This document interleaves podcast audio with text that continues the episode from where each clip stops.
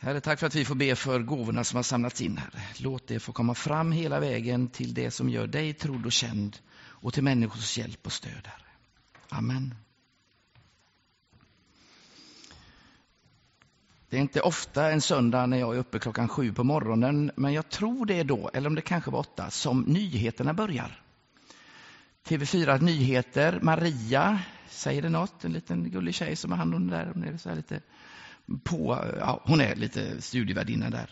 Hon började, precis som ni andra sagt, om vårdagjämningen.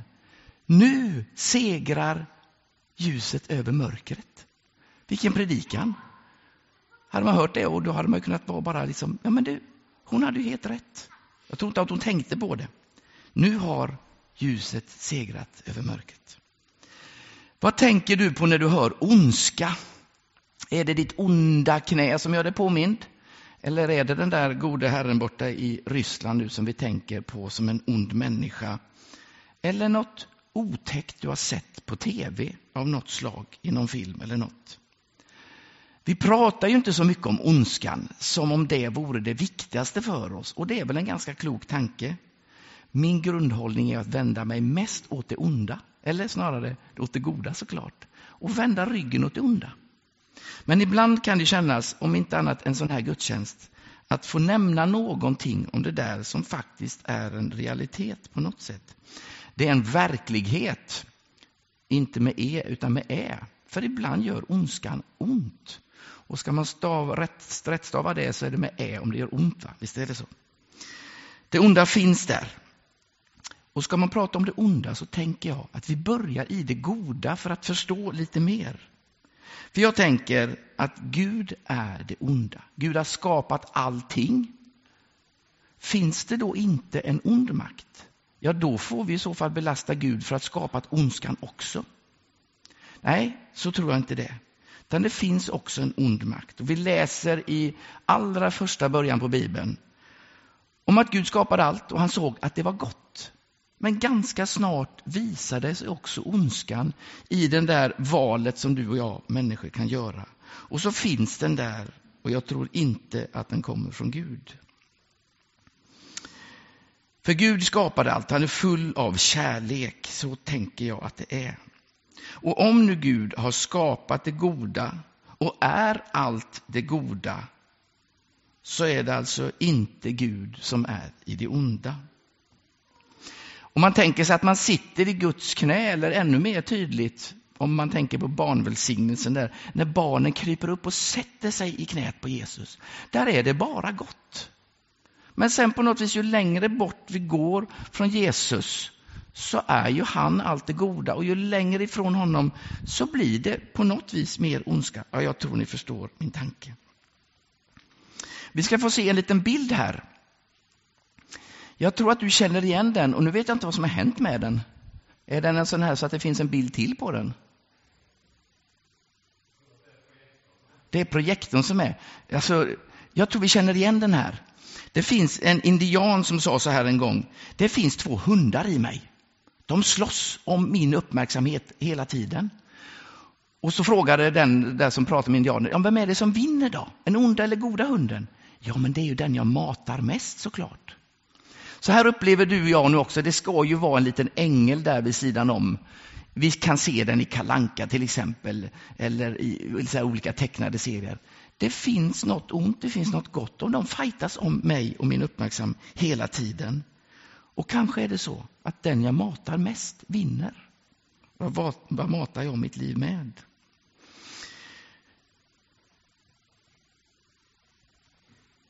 Kan vi säga att allt som händer kommer från någonstans?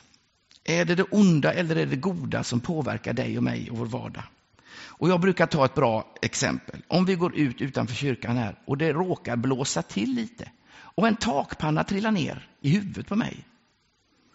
Då börjar jag fundera, är det det goda som vill mig någonting? Eller är det onda som vill mig någonting? Eller är det bara så att livet snurrar på?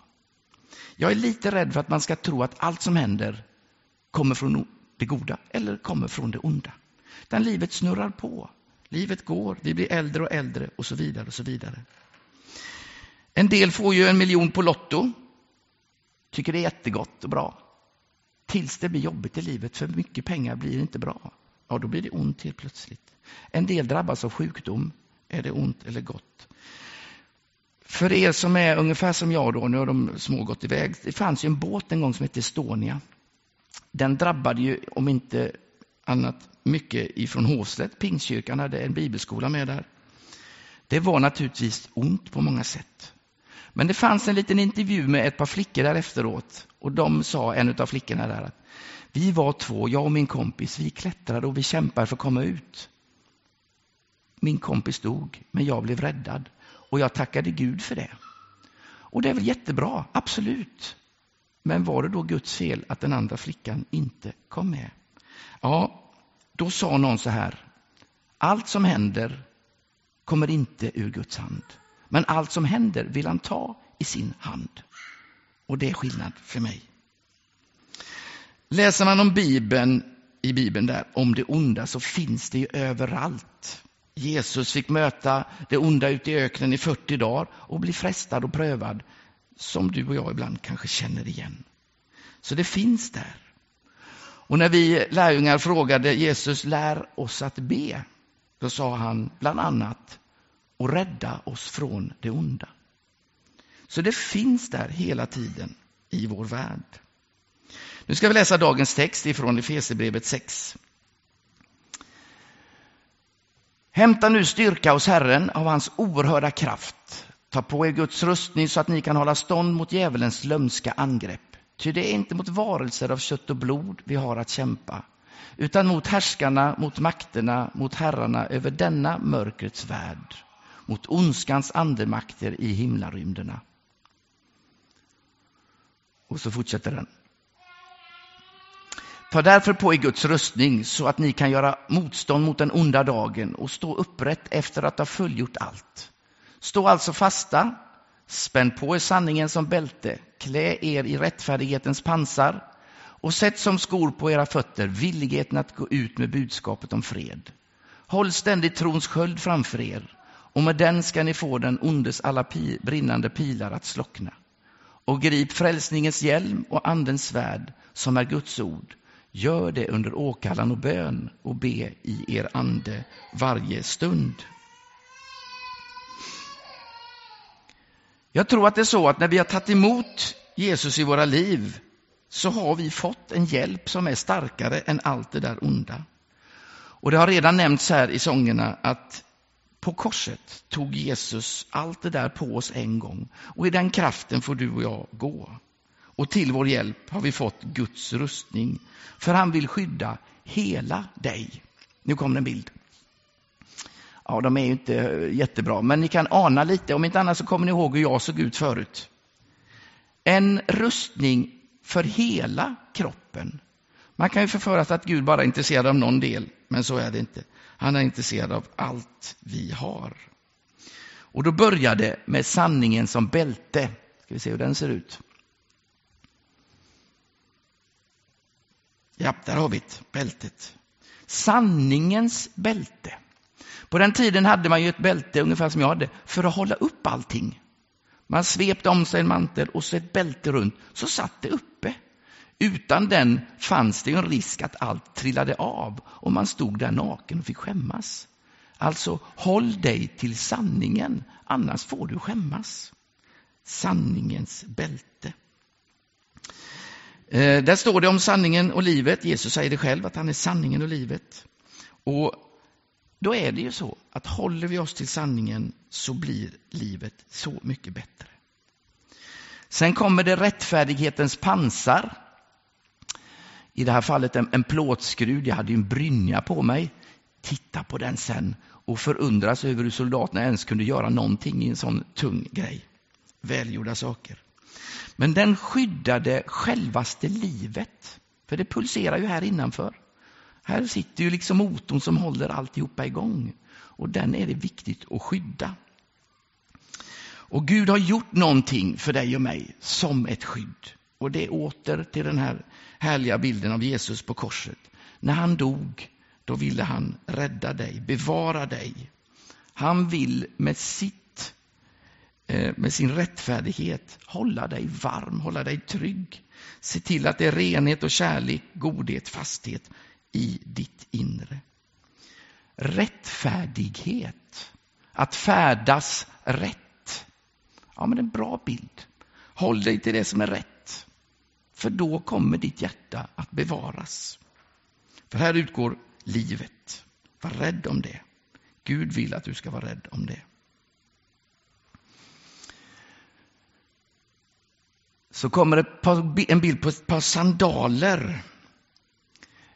Man kan ju fundera på om de sandalerna var så bra, men de passar ju på den tiden och luftiga och bra. Har man gått väl in ett par sandaler så får du inga skoskav. Vi byter skor i parti och minut nu för tiden och då får man skoskav ibland. Kanske var det så när jag är ute och går ibland att jag får i en sten i skon. Ja, då får jag stanna och ta ur den.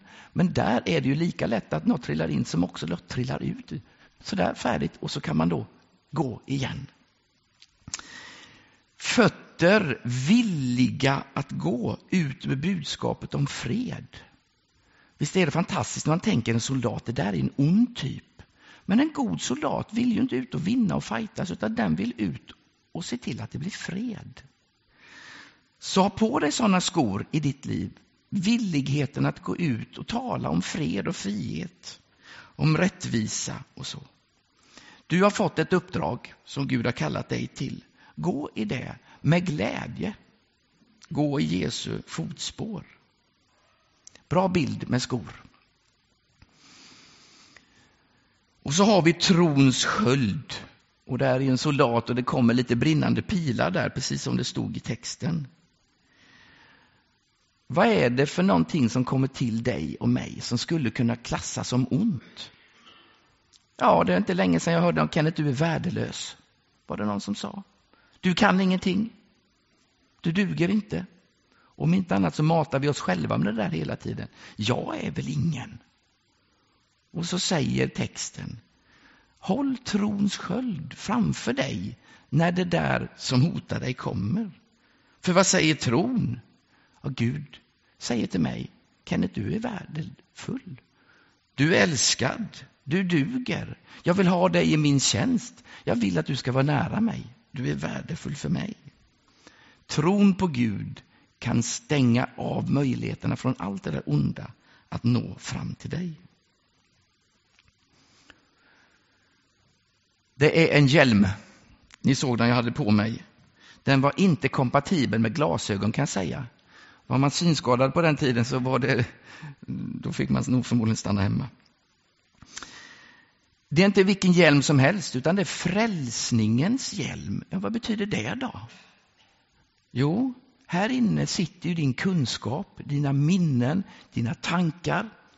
Och är du frälst och håller dig tag i det, ja då kommer inte det onda åt dig.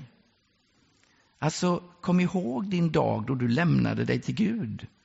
Det kanske är så att du inte har någon dag eller ett exakt tillfälle. Men gå då hem och fundera på tillsammans med Gud. Är du frälst? Och känner du, ja men det är jag. Ja men då öppnar sig Bibelns hela landskap för dig. Tvekar du på din frälsning? Ja, alla är älskade säger Gud. Ja, men det är nog inte jag. Det är nog någon annan. Det är nog de andra. Det kanske eventuellt är pastorn som är det. Och så tappar man bort sin frälsningsvisshet. Ja, då kommer ju allt det andra åt den. Men har du frälsningens hjälm, då är det skydd av dina tankar. Då vacklar man inte lika lätt. Och alla löften som Gud ger dig, de bara landar hos dig. Vad bra. Frälsningens hjälm är viktig. Och så andens svärd. Det är ju egentligen det enda anfallsvapnet och det kan man ju fundera på när jag säger att krigaren skulle egentligen gå ut och, och, och skapa fred. De andra skyddar ju. Men svärdet, på något vis kan det hålla ondskan lite på avstånd. Och så stod det ju, håll andens svärd som är Guds ord. Jaha, Guds ord, det är ju bra. Men nu tänk att det här är en bibel. Så skulle jag kunna säga, om det onda finns omkring mig så skulle jag kunna använda det liksom och, och, och fäktas liksom. Gud är kärlek. Och det är väl bra. Och i Jesu namn. Och för Gud är inget omöjligt. Och så kan man ta Guds ord som ett svärd och använda det på något vis i kärlekens kraft och, och på något vis hugga sig fram bland det som är ont. Inte för att döda, utan för att komma fram med Guds ord. Bibeln säger ju så mycket om det. Och jag är ju, som jag sa i början på min predikan, inte så mycket egentligen för att anfalla det onda. Det har ju funnits det under lång tid och finns fortfarande idag. En andlig krigföring som man pratar om. Jag är ju mer av den förhållningssättet att vända det onda ryggen och vända Gud min uppmärksamhet. Men en del är utrustade och utmanade att anfalla och gå mot det onda och jobba mot det.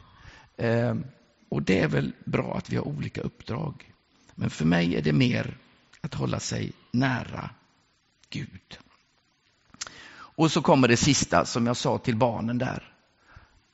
Kanske all den där utrustningen är så bra, men det allra bästa är de där händerna som används på ett rätt sätt. Inte att klubba ner någon, inte att strypa någon eller, eller riva någon, utan knäppa sina händer och be och göra gott. Vi säger ju att vi är Guds händer och fötter. Så din hand kan få vara en utsträckt hand till någon som behöver. Två knäppta händer som ber för någon annan.